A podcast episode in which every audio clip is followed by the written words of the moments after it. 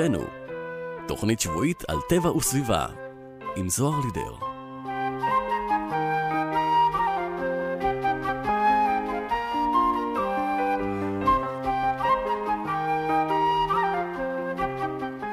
בוקר טוב לכולכם, כמדי יום רביעי ב-10 בבוקר. אתן מצטרפות ומצטרפים אליי ולתוכנית סביבנו, תוכנית שבועית על טבע וסביבה, כאן ברדיו כל הגליל העליון, 105.3 FM.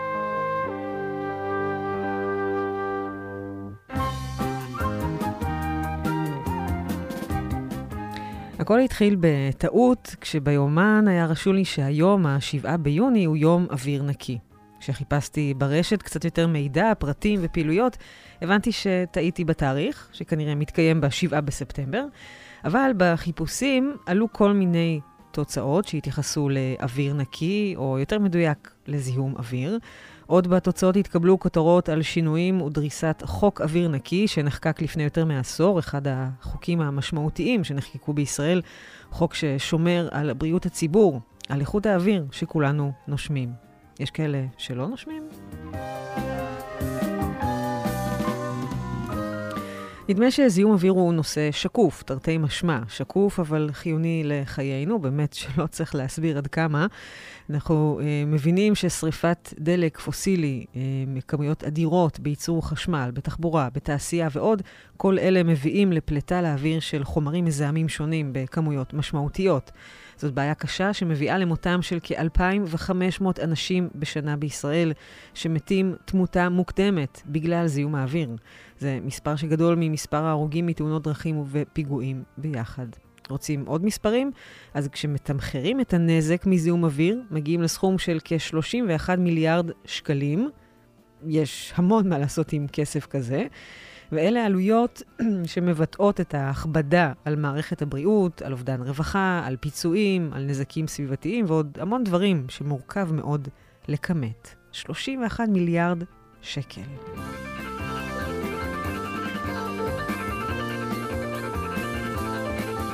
זה הנזק מזיהום אוויר. לפני uh, כחודשיים פורסם הדוח הדו-שנתי של ארגון ה-OECD, במסגרתו חזרו מומחי הארגון על המלצות שכבר נתנו לישראל בעבר בתחום האקלים והאנרגיה, אבל מפתיע, לא יושמו עד עתה. זיהום האוויר מאיים על בריאות התושבים, נשאר גבוה ומדאיג.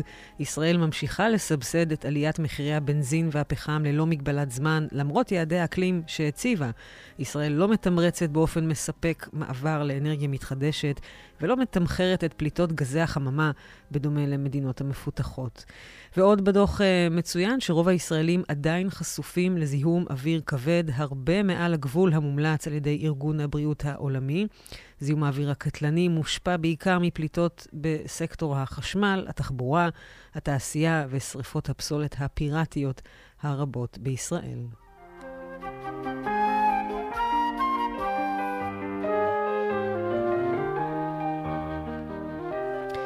בחיפוש החומרים, אה, בכל זאת על אוויר נקי, חזרתי אחורה לרשימות שלי ולתוכניות אה, קודמות ששידרתי, ואחת מהן הייתה בינואר 2011.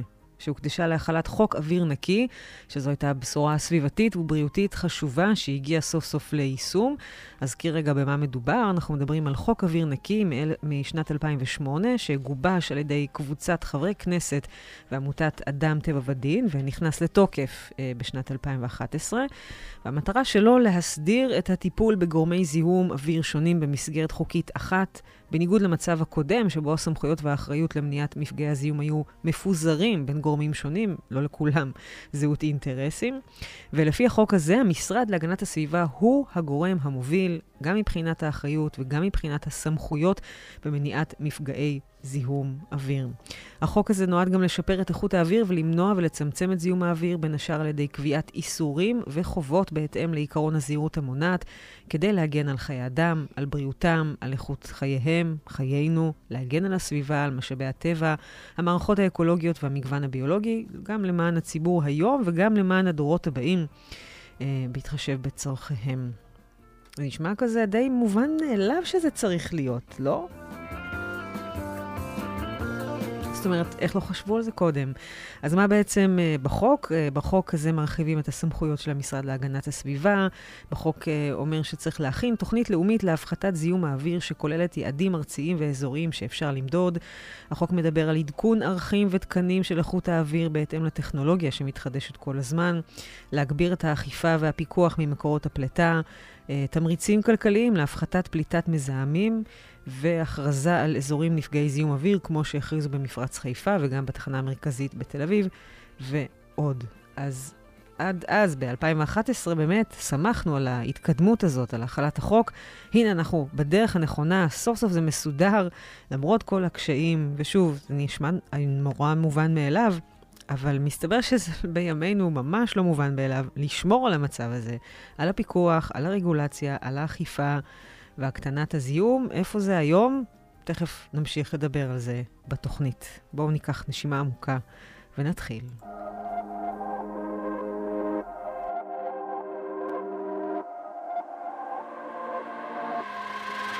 קח עוד נשימה אל הזמן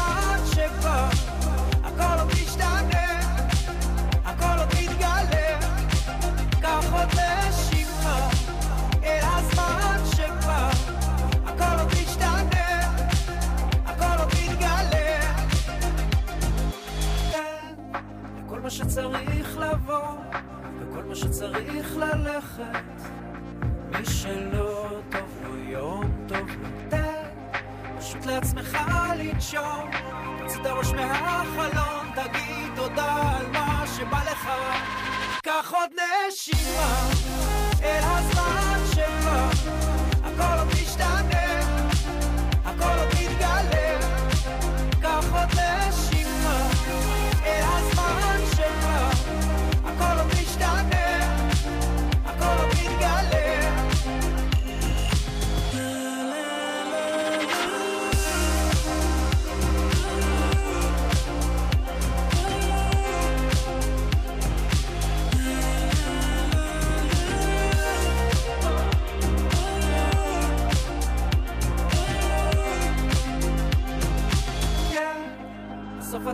תבין הכל, הנשמה בגוף עוברת, לא תמצא קיצורי דרך. תן פשוט לעצמך להיות, בין הדיכאון לשיגעון, תגיד תודה על מה שבא לך.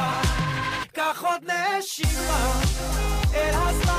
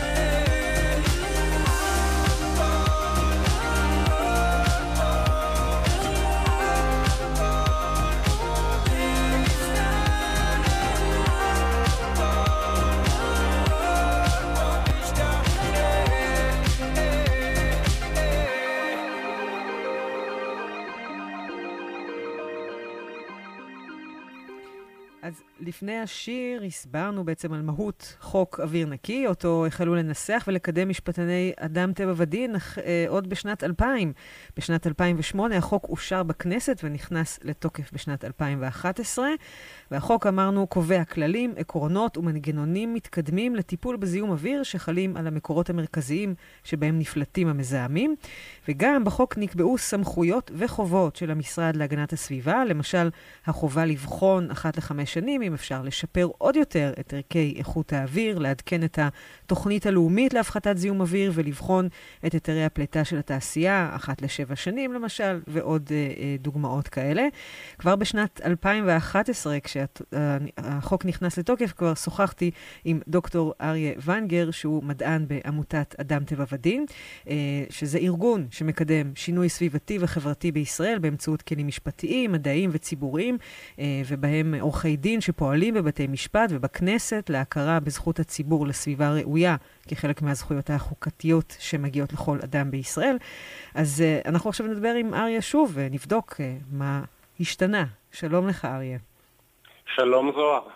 אז בשיחה ההיא, לפני 12 שנים, הבנו שלנשום אוויר נקי זה לא מובן מאליו, ושיש באמת צורך לעשות את הסדר ולרכז את הכל ואת כל הסמכויות והחובות בבית אחד במרכאות, תחת האחריות של המשרד להגנת הסביבה, מה שכמובן דורש הרבה עבודה והיערכות ושינויים, וגם בדיקות ועדכונים כל הזמן כדי לא להיתקע ולעמוד במקום.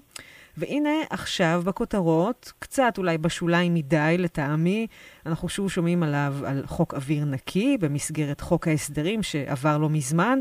אה, רק נסביר שחוק ההסברים, ממש במשפט הכי פשוט, זה אוסף של תיקוני חקיקה שהממשלה מגישה לחקיקה בכנסת ורוצה לקדם, אבל זה משהו מאוד לא מובן וגלוי לציבור.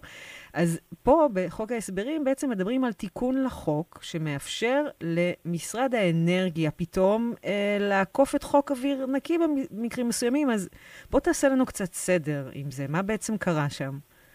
כן.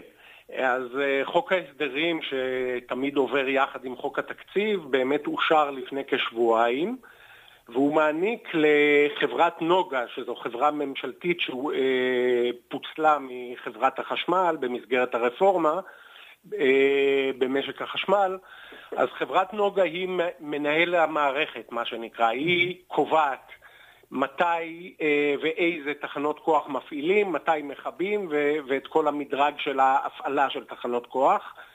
אז חברת נוגה קיבלה סמכויות אה, להפעיל תחנות כוח ישנות ומאוד מאוד מזהמות, כמו למשל היחידות הפחמיות 1 עד 4 בחדרה שהיו עתידות להיסגר, mm-hmm. ויחידות קיטוריות באשדוד, ותחנת הכוח רידינג ש... שגם הייתה אמורה להיסגר. אז חברת נוגה קיבלה סמכות להפעיל, להמשיך ולהפעיל אה, את אה, תחנות הכוח האלו במידה ונוצר איזשהו סיכון לאספקת החשמל במשק, ובכך לעקוף את אה, היתר הפליטה של חוק אוויר נקי, שבו המשרד להגנת הסביבה מגביל גם את, אה, אה, גם את אופן פעולת התחנות האלה וגם את משך הזמן ואת כמות השעות שהן יכולות לפעול. Mm-hmm. ו- ויש כאן באמת ציינת בפתיח שלנשום אוויר נקי זה לא מובן מאליו, זה עדיין לא מובן מאליו, ויש שיקולים שונים, ויש גם דברים שעכשיו יותר ויותר אה, גוברים על חוק אוויר נקי. אז בעצם, אם אני מבינה נכון, במצבי קיצון, שאני לא יודעת מי מחליט, שפתאום צריך כן. להשמיש את אותן תחנות כוח שהן, אתה אומר, ישנות וגם מזהמות יותר, אז להם, לחברת נוגה, יש בעצם את הסמכות לעקוף את המשרד להגנת הסביבה ואת חוק אוויר נקי ולהפעיל אותם על דעת עצמם? כן, זה בדיוק מה שהם קיבלו, ועל זה אנחנו ניסינו בהחלט להיאבק. אה, גם משום שבתחילת תהליך החקיקה הסמכויות שניתנו להם היו אה, בהרבה יותר גורפות ממה שאושר בסוף. Mm-hmm. הם בכל זאת הצלחנו קצת לרכך את החוק, כאשר חברת נוגה נדרשת אה, אה, להגיש מסמך של מצבי סיכון, של, אה, זאת אומרת, לא, אה, הם, הם לא יכולים להפעיל את התחנות האלה אה, באופן פרוע וחופשי לחלוטין, אה, אלא רק לפי, בהתאם למסמך שמגדיר מהם מצבי סיכון ומה לא. אז יש גם קצת ריכוך בחקיקה הזאת, אבל השאלה המרכזית היא איך הגענו למצב כזה שבכלל אה, תחנות כוח שהממשלה החליטה כבר לסגור ושהן באמת פוגעות באיכות האוויר ובבריאות הציבור ומדובר פה במאות אה, מקרים של תחלואה עודפת ותמותה מוקדמת, זה לא, מתחנות הכוח האלה לא נפלט שוקולד, כן? Mm-hmm. זה חומרים מאוד מסוכנים ומזהמים. איך הגענו בכלל למצב הזה ש... שממשיכים להפעיל את התחנות האלה ושיש מצב לסיכון לחשמל? הרי משק החשמל תמיד עושה תחזיות לעתיד לגבי צריכת החשמל והגידול במשק ונערכים עם בניית תחנות כוח חדשות. אז קודם כל, אה, לא עמדו ביעדים של אנרגיה מתחדשת, שזה אה, אחד הכיוונים לעתיד של משק האנרגיה. ואפילו בגז טבעי, שכולם מתברכים בגז ש... שיש לנו מול חופי הארץ, גם שם לא בנו בזמן תחנות אה, שהיו אמורות להחליף את, התחנות, את היחידות הישנות. אז כן. נקלענו למצב מאוד עגום אה, בגלל תכנון וביצוע לקוי במשק החשמל. ועכשיו כולנו נשלם את המחיר על זה. אוקיי, אנחנו אולי עוד ניגע בזה, אבל uh, זה, זה כבר עבר ב- ב- בחוק נכון. ההסדרים, ועכשיו יש כן. אתה מספר עוד כל מיני uh, שינויים שרוצים להעביר בחוק אוויר נקי. אנחנו מבינים שהוא מסדיר את הרגולציה בתחום איכות האוויר ויוצר איזושהי מסגרת חוקית שמאחדת את האחריות ואת הסמכות לטיפול בזיהום אוויר בידי גורם ממשלתי אחד, המשרד להגנת הסביבה, והוא כמובן רוצה uh, לצמצם את זיהום האוויר. האוויר, ולכן צריך לתת לו דיווחים, והוא, והוא נותן היתרים, וצריך לנטר ולפקח, מה שבאמת גורם להרבה דרישות מצד מפעלים, לדוגמה, או מקורות אחרים שפולטים מזהמים. אז עכשיו, גם כאן רוצים לשנות את הדרישות של, של החוק? מה, מה המטרה? מי רוצה לשנות את זה בכלל? כן. לא, אז כאן הסיפור הוא מעט שונה, כי אה, למפעלים שונים יש אה, כמה ממשקים עם המשרד להגנת הסביבה. והם נדרשים לכמה היתרים. מפעל אה, גדול שפולט לכמות משמעותית של פליטה לאוויר נדרש להיתר פליטה על פי חוק אוויר נקי, שבו נקבעים כל התנאים שלו וכל הדרישות ממנו. אבל אם המפעל מחזיק גם חומרים מסוכנים, אז הוא נדרש להיתר רעלים, גם הוא אגב של המשרד להגנת הסביבה, אין פה העברת סמכויות כאן, במקרה הזה למשרד אחר. ואם המפעל נדרש לתנאים אחרים סביבתיים בנושאים שונים, כמו ריחות או מטרדים אחרים, אז הוא נדרש לתנאים ברישיון העסק. אז כאן הכוונה היא ליצור אה, רישיון אחד, היתר סביבתי משולב, שיכלול את כל ההיבטים. עכשיו, בזה כשלעצמו, הדבר הזה כשלעצמו הוא בסדר גמור. נשמע לי יעיל. כן, כן, הוא, הוא אמור לייעל את התהליך ו... ושהמפעל יקבל היתר אחד במקום כמה היתרים, ידבר עם אגף אחד במשרד להגנת הסביבה במקום עם כמה אגפים. אז מה הסכנה פה? והכל יהיה יותר יעיל. הבעיה היא שעל הדרך, תוך כדי התהליך, מנסים גם במסווה של uh, uh, טיוב הרגולציה, הקלת הרגולציה, ששוב, אנחנו לא בעד uh, בירוקרטיה מיותרת ולהקשות סתם. אבל תוך כדי התהליך גם מנסים ליצור תיקונים שיביאו גם להקלה בדרישות, בדרישות הסביבתיות ובמה שדורשים מהמפעל mm. מבחינת uh, מדדים ויעדים סביבתיים.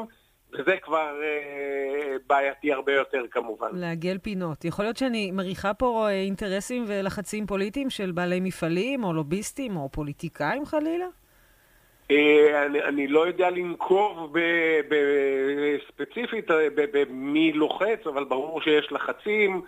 אה, כאשר יש פה העדפה ברורה מאוד של האינטרס הכלכלי הצר והמיידי על פני חשיבה על איכות הסביבה ועל בריאות הציבור, שגם היא אגב, אם מסתכלים עליה כאינטרס כלכלי, גם היא אינטרס ציבורי כלכלי. איך זה? כי... כי אם מפחיתים את זיהום האוויר, אז מפחיתים גם את הנזקים שלו, ואפשר לתמחר את הנזקים של זיהום אוויר שגורמים להפסד ימי עבודה, תחלואה, תמותה ו- ו- וכל מיני דברים שאפשר לתרגם למונחים כלכליים, ומסתבר שזיהום האוויר בארץ גורם לנזקים של מיליארדים כל שנה. אז מעדיפים את האינטרס הצר, ואני מניח שיש לחצים של...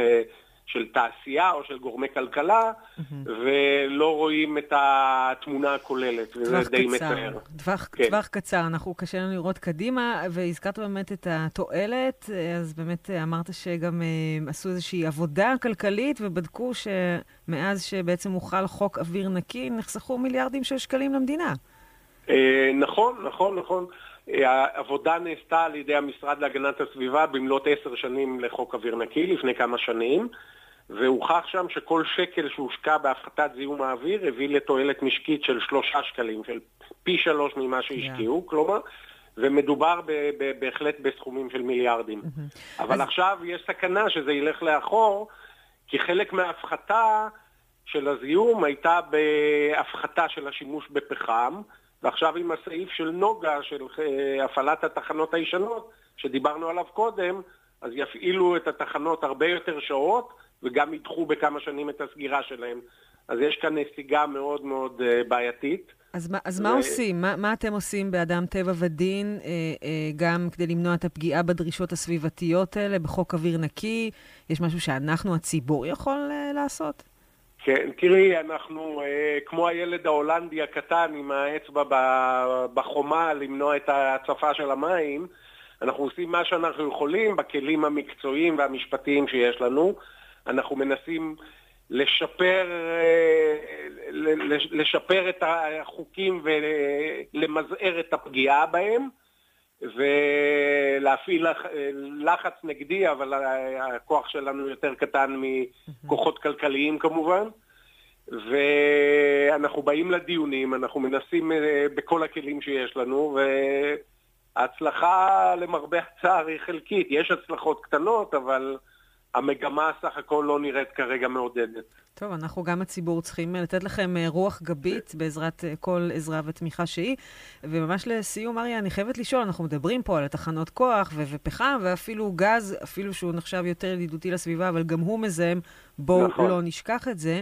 אבל נכון. אה, אה, אנחנו לא חתמנו פעם על איזושהי אמנה בינלאומית לצמצום אה, אה, שריפה של דלקים מאובנים. אנחנו לא אמורים לעבור לאנרגיות ממקורות, ממקורות נקיים, מתחדשים? מה, מה קורה עם זה? למה לא משקיעים שם את כל האנרגיה הזאת? אה, אנחנו אמורים אה, לעשות את זה, ויש אה, הבטחות ויש החלטות ממשלה, אבל לא עומדים בהם, לא עומדים ביעדים של התייעלות אנרגטית, לא עומדים ביעדים של אנרגיות מתחדשות, וגם היעדים מלכתחילה הם די צנועים וקטנים mm-hmm. ביחס למה שצריך וביחס למדינות אחרות בעולם. אז בהחלט בכיוונים האלה צריך ללחוץ. ואחד הדברים שאנחנו מנסים לקדם זה חוק אקלים מתקדם, שישלים את חוק אוויר נקי וביחד איתו אה, יוביל לתוכניות משמעותיות למעבר למשק אה, דל פחמן, גם ב... בתעשיית האנרגיה וגם בתחבורה. אבל זה מאוד קשה, זה להרים סלע כבד במעלה ההר, זה לא, שום דבר לא בא בקלות, ו... ואנחנו ממשיכים לעבוד, ובאמת לשמחתנו, אה, כדי להגיד משהו אופטימי, יש יותר ויותר מודעות ציבורית ויותר ויותר אנשים מודעים לזה ואכפתיים לזה ודורשים את זה, אז uh, יש כן. סיכוי ש... שגם המערכות שלנו מערכות השלטון שלנו יהיו יותר קשובות בעתיד. הלוואי. אני באמת מקווה שחוק אוויר נקי לא יהיה מיותר וסתם יתפוגג לו באוויר, כי זה באמת אחד החוקים המשמעותיים שנחקקו פה בישראל, ואחד הכלים המרכזיים לשמור על הבריאות שלנו, של הציבור. אה, דוקטור אריה ונגר, מדען בעמותת אדם, טבע ודין, תודה רבה לך על השיחה, ועוד תודה על כל העבודה שאתם עושים. תודה. תודה לך, תודה. להתראות כל טוב. ביי ביי. ביי ביי.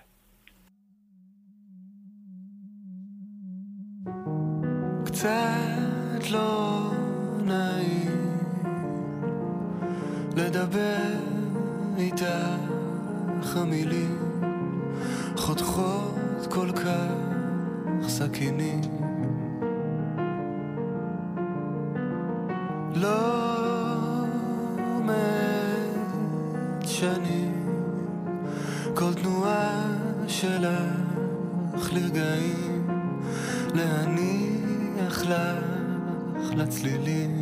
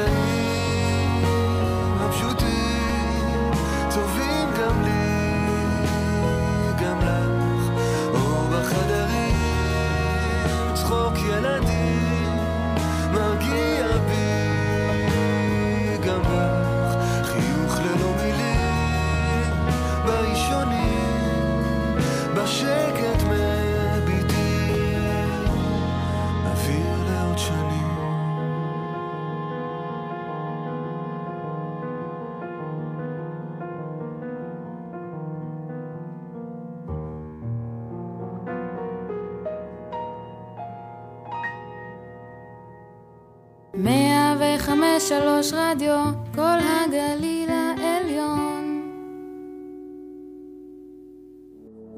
הקיץ בא אחרי חורף נהדר.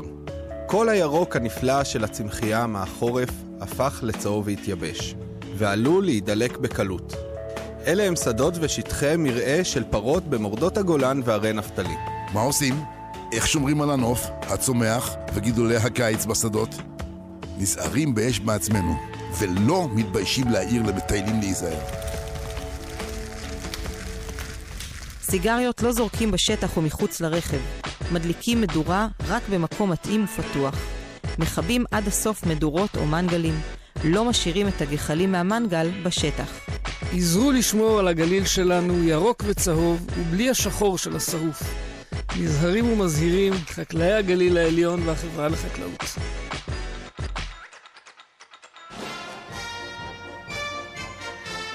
שמעתי שהתגייסת לנחל. כן, לבניאס. מתגייסים לנחל, שומרים על השקט ולא משאירים מאחור פסולת או ניירות טואלט. מוגש מטעם שומרי הנחל. רדיו כל הגליל העליון, 105.3 סיבות לשמוע רדיו. אז למי שמצטרפת ולמי שמצטרף, אתם מאזינים לתוכנית סביבנו, אני זוהר רידר, והיום אנחנו מדברים על uh, אוויר נקי, או בהופכי שלו, על זיהום אוויר. ויש פה כתבה מעניינת משבוע שעבר, מאתר זווית, uh, כך כותבת נינה סודין, כשזיהום האוויר עולה, תאונות העבודה מתרבות. כן, יש קשר.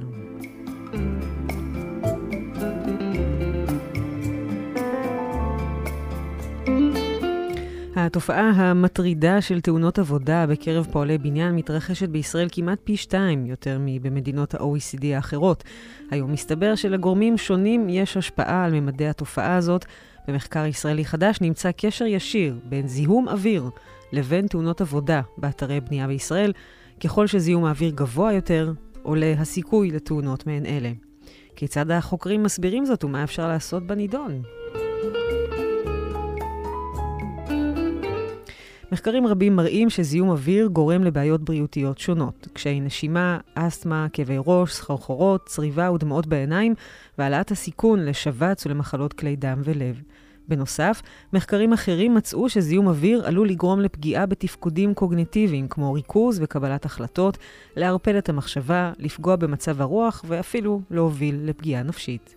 מחקרים שמצביעים על הקשר בין זיהום אוויר ופגיעה בפעילות קוג... קוגניטיבית מעלים שאלות רבות. כיצד זיהום אוויר משפיע על קבלת ההחלטות והתפקוד של אנשים בתפקידים רבים כמו רפואה, נהיגה, אה, צבא, פוליטיקה אולי? האם תושבי מדינות שסובלות מזיהום אוויר גבוה סובלים מתהליכי קבלת החלטות גרועים יותר?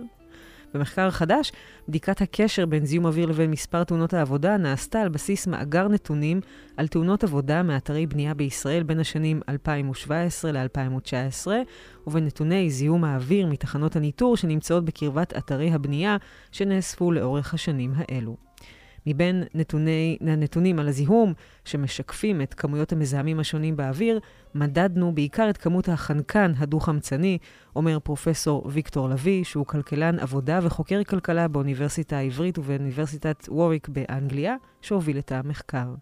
החנקן הדו-חמצני הוא גז מזהם נפוץ שנוצר במנועי רכבים שפועלים על דלקי מאובנים, והוא מזהם קטלני וזריז למדי, והוא נפוץ בכל תחנות הניטור בישראל יותר מכל מזהם אחר, ולכן הנתונים לגביו זמינים. כדי להוכיח את הקשר הסיבתי בין שתי התופעות, המחקר התבצע בשיטות סטטיסטיות שנטרלו גורמים אפשריים אחרים שייתכן שהשפיעו על התאונות.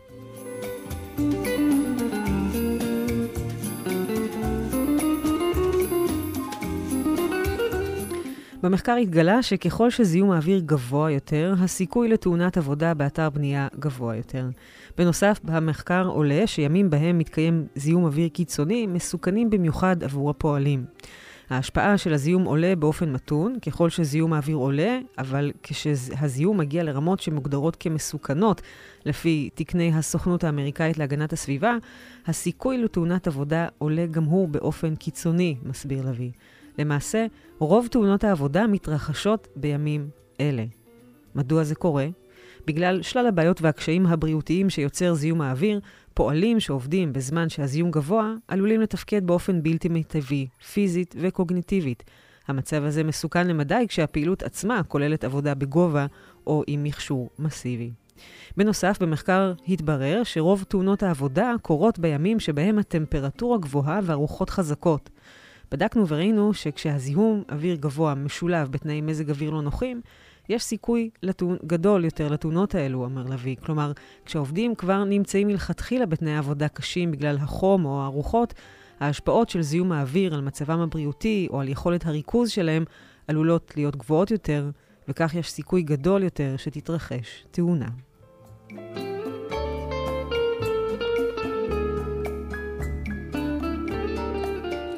תאונות העבודה הפכו בשנים האחרונות למגיפה, אומרת עורכת דין דיאנה ברון, מנהלת מדיניות ציבורית בעמותת קו לעובד.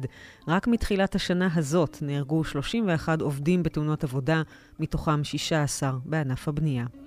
מה עושים עם הנתונים העגומים הללו? עוד ב-2014 הגישה ועדת אדם, הוועדה הציבורית לקידום הבטיחות והבריאות התעסוקתית, רשימת המלצות חינוכיות, משפטיות וכלכליות לשר העבודה לשעבר נפתלי בנט, שרבות מהן טרם יושמו, גם בימינו, כעשור לאחר מכן. הצעת חוק להקמת רשות לאומית לבטיחות בתעסוקה ולבריאות תעסוקתית, שתפעל לחקר ולמניעה של תאונות עבודה, הוגשה ב-2021, ושוב השנה, אבל המהלך טרם מתבצע. גם החוקרים עצמם פנו להצעות פרקטיות. הם בחנו פתרונות להיבטים, שמתייחסים להיבטים הכלכליים של התופעה, והעלו את האפשרות שחברות בנייה יסגרו את האתרים לפעילות בימים שבהם זיהום האוויר גבוה, בתמורה לפיצויים מהמדינה. היום המדינה מפצה עובדים שנפצעים ושכושר העבודה שלהם נפגע דרך המוסד לביטוח לאומי. בדקנו כמה המדינה משלמת מדי שנה לנפגעי תאונות עבודה בענף הבנייה, ואז בדקנו מהי התמיכה הכספית הגבוהה ביותר שאפשר יהיה לשלם במקום זאת לחברות בנייה בימים של זיהום אוויר גבוה, בהתחשב בעובדה שמדיניות כזאת תחסוך פציעות ומוות של עובדים רבים. כלומר, אם המדיניות הזאת תיושם, בבקרים שבהם יימדד בתחנות הניטור זיהום אוויר חריף, החברות יקבלו הודעה, יבטלו את המשימות שמתוכננות לאותו יום ויקבלו מהמדינה פיצוי כספי, שלפי חישוב החוקרים עשוי להיות משתלם. יש גם אפשרות נוספת. כשהחברות יקבלו התראה על זיהום אוויר גבוה, הם ימשיכו את פעילותן, אבל באופן שמודע לסיכון הגבוה בימים אלה. הם ינקטו באמצעי בטיחות רבים יותר, יבצעו עבודות שרמת המסוכנות שלהם פחותה ועוד. אם באותו יום התכנון היה לעבוד בקומה ה-20, כשהעובדים תלויים בין שמיים וארץ, אפשר לתכנן פעילות חלופית שבה העבודה תהיה פחות אינטנסיבית ולהקטין את הסיכון לתאונות מבלי לשתק את הפעילות, אומר לביא.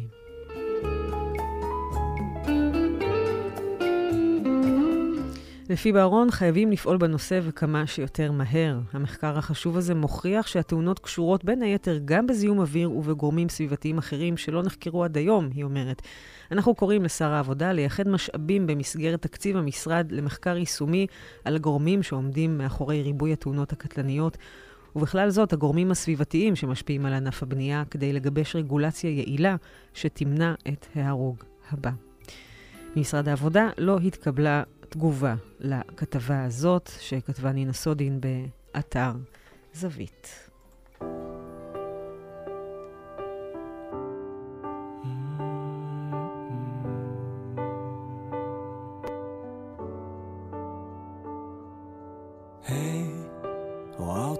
השתנית, רק כמה מילים שהבאת, שכחתי איך אתה כותב. היי, זוכר את הילדה שהייתי, זה לא שבאמת בכיתי, שאמרת לי אני אוהב. ראיתי אותך ממרחק נשימה, אמרתי זו רק אהבה ראשונה, תביני,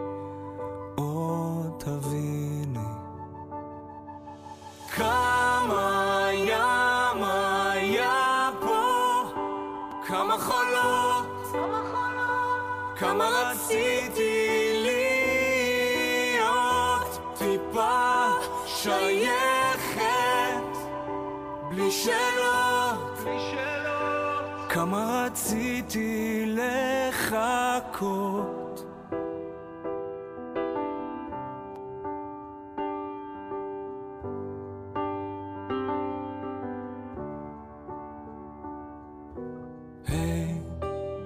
זוכרת שרקדנו בשקט, כמו שני מטורפים בגשם, שאין להם מה להפסיד. היי, אתה הראשון שראית אותי באמת ובכית, כשלא נשאר מה להגיד.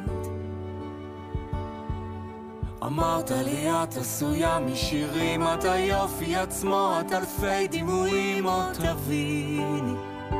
תאמיני. כמה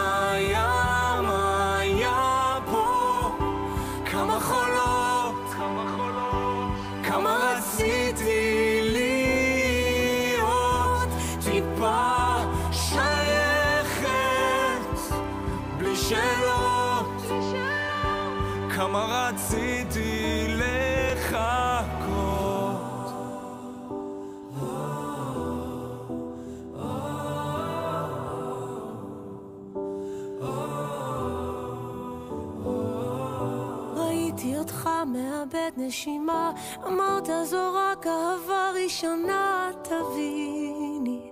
או תביני כמה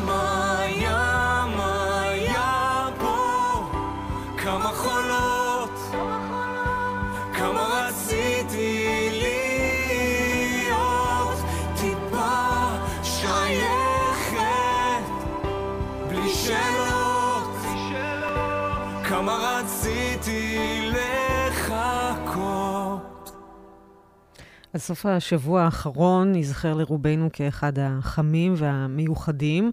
טמפרטורות גבוהות בכל הארץ, עומסי חום, עשרות שריפות בשטחים הפתוחים, ודווקא בשיא החום, הפסקות חשמל ארוכות, יזומות, יש לומר, שמנעו מאיתנו לקרר את הבית, את האוכל, את עצמנו. לי זה הרגיש קצת כמו אפוקליפסה, מין יום הדין. כל החום הזה, השריפות, ועוד בלי חשמל, מה אנחנו, מדינת עולם שלישי? אבל מה שהכי הטריד אותי, עד כמעט חרדה, זה שהמצב הזה הולך להיות נפוץ יותר ויותר בשנים הקרובות. ככה נראים שינויי האקלים.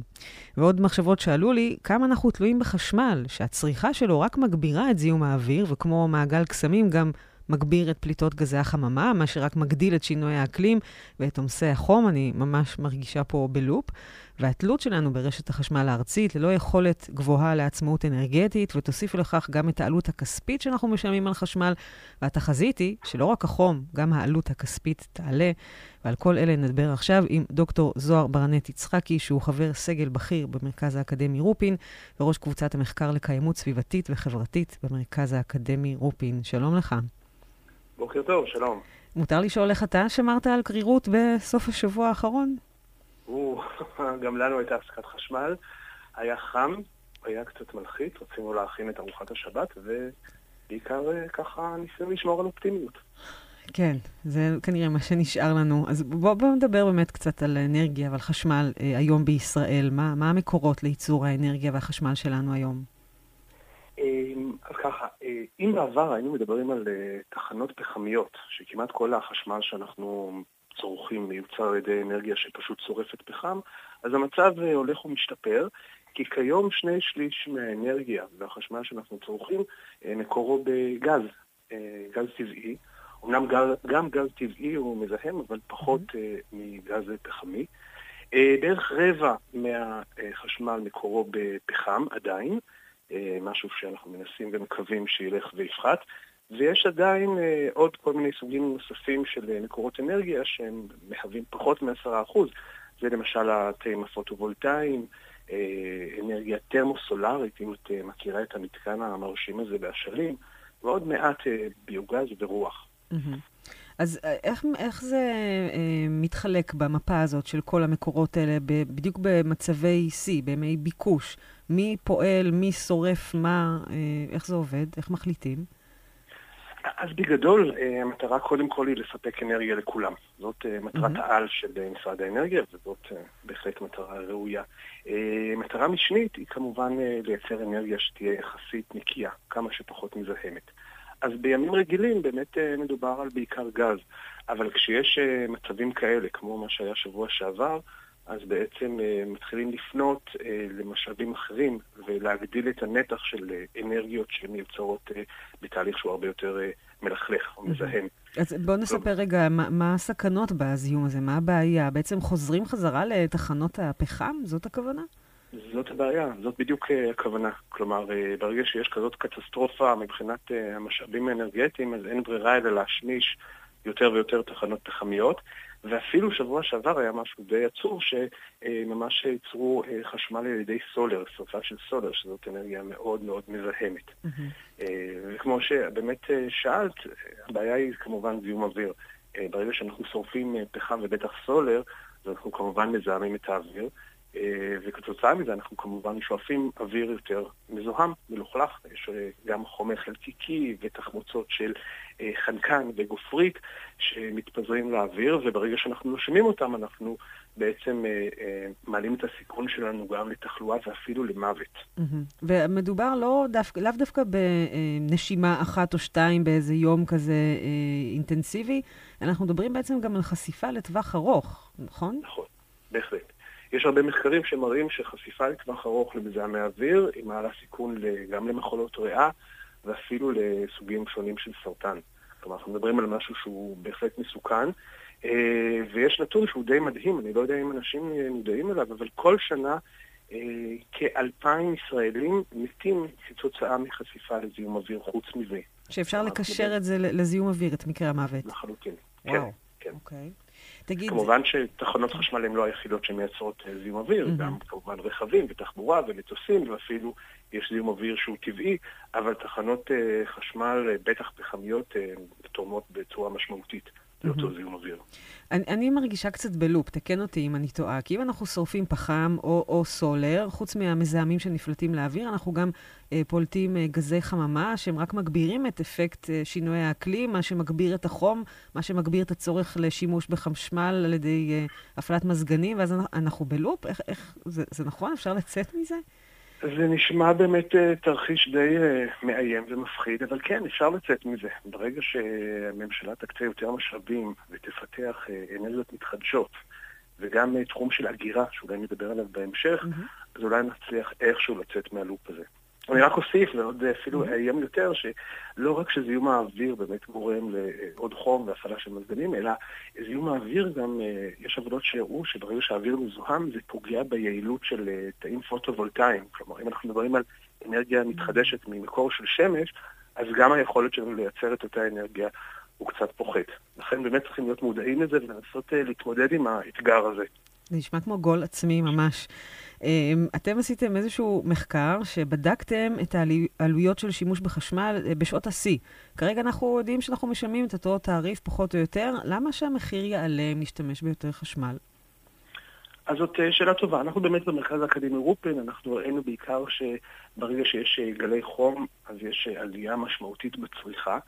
אבל זה בדיוק מתקשר למה שדיברנו קודם. ברגע שיש אה, עלייה בצריכה, אז הממשלה צריכה להפעיל, כלומר, אה, משק החשמל צריך להפעיל תחנות כוח, אה, כמו שאמרנו, גם פחמיות ואפילו סולריות, ומה שמסתבר שאנרגיה שמיוצרת על ידי שרפה של פחם היא הרבה יותר יקרה מאנרגיה שמיוצרת על ידי גז, ושתיהן הרבה יותר יקרות מאנרגיות ממקורות מתחדשים. Mm-hmm. כלומר, המחיר שאנחנו משלמים על חשמל הוא לא מגלם את העלות האמיתית של ייצור החשמל, וזה בכלל בלי לדבר על העלויות החיצוניות, כי כמו שאמרנו, ברגע שאנחנו משתמשים באנרגיה מזהמת, אנחנו חולים יותר ומתים יותר, ואפשר גם אה, לכמת מבחינה כלכלית את הדבר הזה. כלומר, אנחנו משלמים יותר על בריאות, אנחנו מתאשפזים יותר, זה כמובן mm-hmm. פוגע בכלכלה.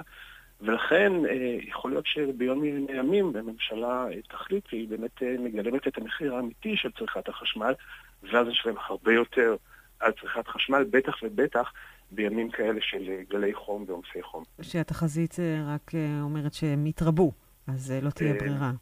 לצערנו כן, אנחנו בתהליך של שינוי אקלים, וכמו שאני מניח שרוב המאזינים יודעים, אנחנו בישראל אנחנו סוג של הוטספוט. אנחנו מקום שבו שינוי אקלים אפילו מתרחשים בקצב יותר גבוה מאשר מקומות אחרים בעולם. כן, יש למה לחכות, מה שנקרא.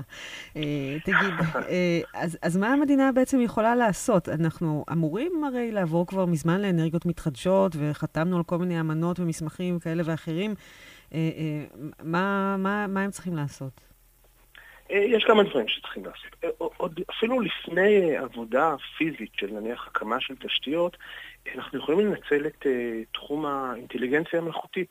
כלומר, אנחנו כרגע נמצאים באיזושהי איזשהו שיא של אה, מהפכה אה, מבחינת הטכנולוגיות של האינטליגנציה המלאכותית, ואנחנו יכולים לשפר יותר טוב את המודלים שבהם אנחנו חוזים איזה צריכת חשמל תהיה ומתי, ואז להיערך להם בצורה טובה. אז זה דבר אחד שאפשר לעשות, שהוא יחסית לא מורכב, ואנחנו בעבודה במרכז האקדמי רופין הראינו באמת כמה מודלים כאלה שיכולים לשפר בצורה טובה את אותן תחזיות. Mm-hmm. וברגע שאנחנו חוזים שביום מסוים אנחנו נצטרך יותר חשמל, אז צריך להיערך בצורה קצת יותר טובה. Okay. אוקיי. אבל המדינה יכולה חוץ מזה גם uh, להשקיע בכל מה שקשור בביזור uh, מקורות האנרגיה.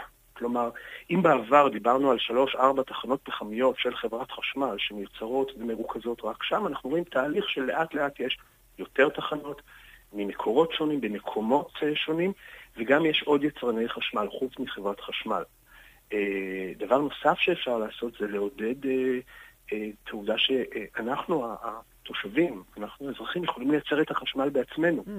באופן תיאורטי, לכל מי שיש גג או אפילו חלון, יכול להציב איזשהו תא פוטו-וולטאי, ובעצם לייצר בעצמו את החשמל. ויש כבר אנשים שעושים את זה, mm-hmm. זה דבר די מופלא, כי גם הם uh, הופכים לעצמאים לחלוטין, לא תלויים באף אחד, וגם, הרבה פעמים הם מייצרים יותר חשמל מאשר הם צורכים, ואז יש את הדבר המופלא שבסוף החודש הם מקבלים חשבון חשמל שלילי. כלומר, חברת החשמל מחזירה להם את, ה, את, ה, את הכסף. כי השאלה אם באמת הם יכולים להשתמש בזה באופן עצמאי, למשל בסיטואציה שהייתה בסוף השבוע, אם יש הפסקת חשמל מהחשמל המרכזי, אז הם יכולים להיות עצמאים, או שהם חייבים להוביל את זה לרשת הארצית? זאת אה, שאלה רגולטורית, כן. אבל בגדול הם לא תלויים ברשת החשמל הארצית, ולכן הם מייצרים לעצמם את החשמל, אז הם okay. לא אוקיי. צריכים אה, להיות תלויים בכאלה הפסקות. הזכרת קודם את, פתרונות... אה, הזכרת באמת את, את ההגירה השאובה? בוא, בוא נגיד על זה כן. מילה. אז באמת נושא של הגירה הוא נושא מאוד חם ונורא חשוב. העובדה שכיום רוב החשמל שמיוצר הוא מיוצר וישר נצרך. אין לנו אפשרות, זה לא כמו נניח שאנחנו מייצרים איזושהי תוצרת מסוימת ויכולים לאחסן אותה. אה, ולכך יש כמה פתרונות שהמדינה באמת יכולה להיערך. אה, אחד הפתרונות, זה פתרון הוא לא כל כך חדש, זה איזושהי טכנולוגיה שכבר פותחה במאה הקודמת, שבה אנחנו, זה נקרא באמת הגירה שאובה, שבה אנחנו בעצם אה, משקיעים אנרגיה בהעלאה של מים לאיזשהו מאגר עליון, ובעת הצורך אנחנו בעצם מורידים את המים למאגר תחתון, והמים יוצרים חשמל, אנרגיה הידרואלקטרית. הידרו mm-hmm. וזאת uh, בעצם מערכת שכבר קיימת בארץ, uh, יש כזאת מערכת בגלבוע. אגב, בדיוק בשבוע שעבר הייתה תקולה, היא כבר כמה חודשים תקולה, ולכן היא לא כל כך עזרה. אבל יש פה פוטנציאל באמת uh, להיערך וגם mm-hmm. להתמודד עם מצבים של uh, עודף של צריכה. זה אגב מערכות... גם בקרוב אצלנו פה, בין מי שתהה מה זה כל החפירות בצומת הגומל לכיוון מנרה, אז עוד כמה שנים נכון. כך. נכון, נכון, נכון. אז יש באמת עוד אה, שני פרויקטים גדולים, אחד באזור מנרה, אחד בכוכב הירדן, פרויקטים שבאמת אה, הצליחו לאגור את החשמל, ואז נוכל להתמודד יותר טוב. ויש עוד אה, פתרונות של אגירה, כמו אגירה של חשמל בסוללות. Mm. זה פרויקט שיותר קשור כרגע, אנחנו מדברים על בני ברק, על החשמל הכשר, אבל זה גם פתרון שיכול לעזור לא רק לחרדים, אלא לכל האוכלוסייה, ברגע שאנחנו יכולים לתמרן ולנהל בצורה יותר טובה את, את החשמל. לדוגמה, ברגע שיש אה, הרבה אנרגיית שמש ואין ביקוש, אנחנו נייצר חשמל, אנחנו נאגור אותו, וכשיהיה ביקוש, יעלה הביקוש, אנחנו בעצם נשחרר אותו ונוכל לנהל בצורה יותר טובה. טוב, וכל זה כמובן, אה, אם הממשלה תרצה ומקבלי ההחלטות ירצו לקדם ולהסיר את כל החסמים והרגולציות, נוכל גם באמת להתקדם במישור הזה. בינתיים יש משהו שהציבור יכול לעשות בבית, ביומיום, חוץ מלהקים אה, תאים פוטו-וולטאיים בבית? אה, האמת שכן, יש כמה פתרונות פשוטים, אה, פתרונות שדורשים קצת יותר אחריות, אבל למשל, ברגע שיש גל חום קיצוני, ואנחנו יושבים במזגנים ב-40 מעלות בחוץ, זה לא הזמן למשל להדליק אה, מכונת כביסה. בואו נחכה עם זה קצת. או למשל מייבש כביסה, זה שני מכשירים שהם זוללי חשמל, אולי אפשר אפילו לנצל את החום והשרב כדי אוקיי. לייבש את הכביסה בחוץ. אז אם אנחנו ננהל קצת יותר חכם את הצריכה הפרטית שלנו, ואם כל אחד יעשה את זה, אני חושב שנוכל להתמודד יותר טוב עם כזאת אה, קטסטרופה אנרגטית. אז זה דבר אחד. דבר שני, שהוא קצת יותר מורכב, אה, זה אולי יותר להשקיע בבנייה הירוקה. אה, בתים בישראל, כן, מלכתחילה. מישהו רוצה לבנות בית, אולי שווה קצת לחשוב על הנושא הזה של איתום נכון, של הצללה נכונה, של זוויות נכונות של חלונות, דברים שלכאורה נשמעים פשוטים, אבל הם יכולים לחסוך לנו המון אה, אה, אה, אנרגיה, ובסופו של דבר גם הרבה כסף. כן, כי בסוף זה גם בכיס שלנו, כל הדברים האלה שדיברת והזכרת. ומי שרוצה לקרוא עוד, אז אפשר לקרוא עוד על המחקרים שלכם ועוד פתרונות באתר זווית, גם שם מופיעים הדברים שלך ושל השותפים למחקר. דוקטור זוהר ברנט יצחקי, חבר סגל בכיר במרכז האקדמי רופין וראש קבוצת המחקר לקיימות סביבתית וחברתית במרכז האקדמי רופין. תודה על השיחה. שיהיה לנו קריר ונעים, המשך הקיץ. בהחלט. תודה רבה. להתראות. ביי ביי.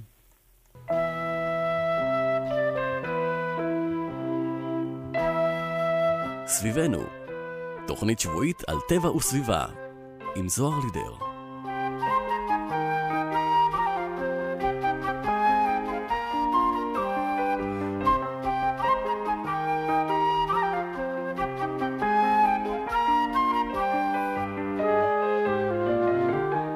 אז היום לא יום אוויר נקי, כנראה שהתאריך הזה יהיה בספטמבר, אבל עדיין, כל יום חשוב לשמור על אוויר נקי, שנוכל לנשום בבטחה.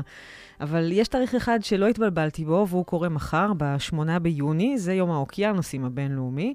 ביום הזה מציינים וחוגגים את בית הגידול המיוחד הזה, שמכסה את רוב שטח כדור הארץ, מייצב את האקלים מבחינת רוחות, טמפרטורות, ומקבע משמעותי של פחמן דו-חמצני מהאטמוספירה, אה, מפחית את הכמות באוויר, מקבע אותו בים. אתם יודעים שזה גז חממה שיכול בהחלט מאוד להקל על שינוי האקלים. אה, ובנוסף, הים והחופים חשובים לנו מאוד בתרבות האנושית. הם גם מאכלסים מערכות אקולוגיות מרתקות, שוניות אלמוגים, יערות אצות ים, שדות קרחונים, ואנחנו יודעים כל כך מעט על הים. ביחס לשטח שלו, שהוא מהווה פה בכדור הארץ, וביחס לחשיבות של הים והאוקיינוסים על החיים שלנו, שהפער הזה הוא באמת בלתי נתפס.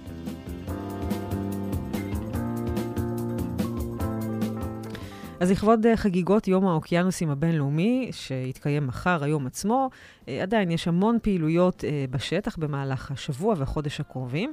בחברה להגנת הטבע משיקים, יחד עם שותפים רבים, תוכנית אב חדשנית לשמורות טבע באזור הכלכלי הבלעדי של ישראל בים התיכון. התוכנית מהווה את מפת הדרכים למימוש היעד הלאומי של 30% הגנה על השטח הימי, בהיקף של 6,000 קילומטר רבוע עד שנת 2030, באמצעות עשר שמורות טבע חדשות. כך תהיה הגנה למערכות אקולוגיות ייחודיות של הים העמוק, של מדרון היבשת, בקרקעית, בעמודת המים, ולאתרי מחיה של יצורים רבים, שכאמור, חלק אנחנו אפילו עדיין לא מכירים אותם. אז התוכנית מייעדת מספר שמורות כאזור מפלט אה, אקלימי, שיאפשר גם מקלט למינים שיהגרו לעומק בעקבות התחממות הים, ועוד שתי שמורות מיועדות לפוטנציאל להיות שמורות בינלאומיות, שיתחברו לאזורים מוגנים אפשריים בקפריסין, מצרים ואולי אפילו לבנון, אינשאללה.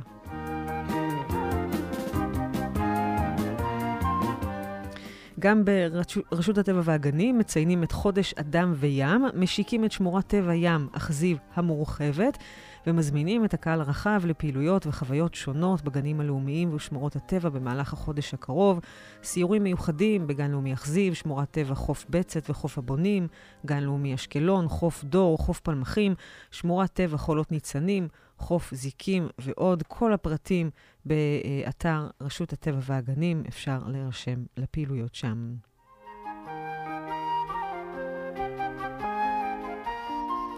שמורות טבע ימיות גדולות שמנוהלות ומפוקחות בקפידה הן הדרך העיקרית והמשמעותית להבטיח היום את בריאותו ותפקודו של הטבע הימי בהווה וגם למען הדורות הבאים. זה כל כך חשוב לשמור על, ה, אה, על בתי גידול המיוחדים האלה, גם אם אנחנו עדיין לא מכירים אותם. אולי דווקא להפך, בגלל שאנחנו לא מכירים, אז כדאי לשמור משהו. אה, אני התחלתי את סוף השבוע הזה בכמעט חרדה משינוי האקלים. החום, השריפות, ואני אשתף אתכם שסיימתי אותו בסוף שבוע בים התיכון, אה, בחופים שמה שהיו שלווים, נעימים, המים היו קרירים, ואכן בהחלט זה הרגיע והטעין, ואפילו היה יחסית נקי. אבל זה ממש לא מובן מאליו שזה המצב, שהדגים ושאר היצורים הימיים בטוחים שם, כמו שזה לא מובן מאליו שאנחנו נושמים אוויר נקי, ועל כל אלה צריך להמשיך ולשמור סביבנו.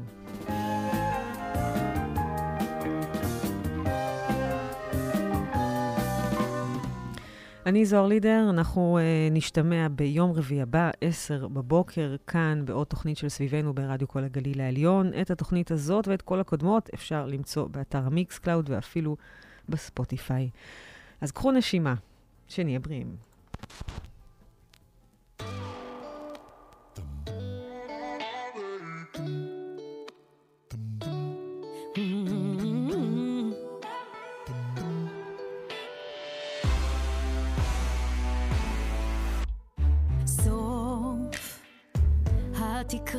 מסתובבת,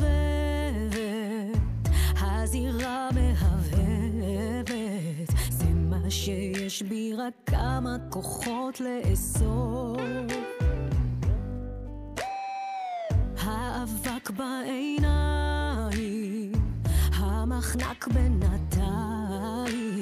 זה מה שיש בי רק עד שהפחד יטרוף. נשימה, נשימה עכשיו במקומי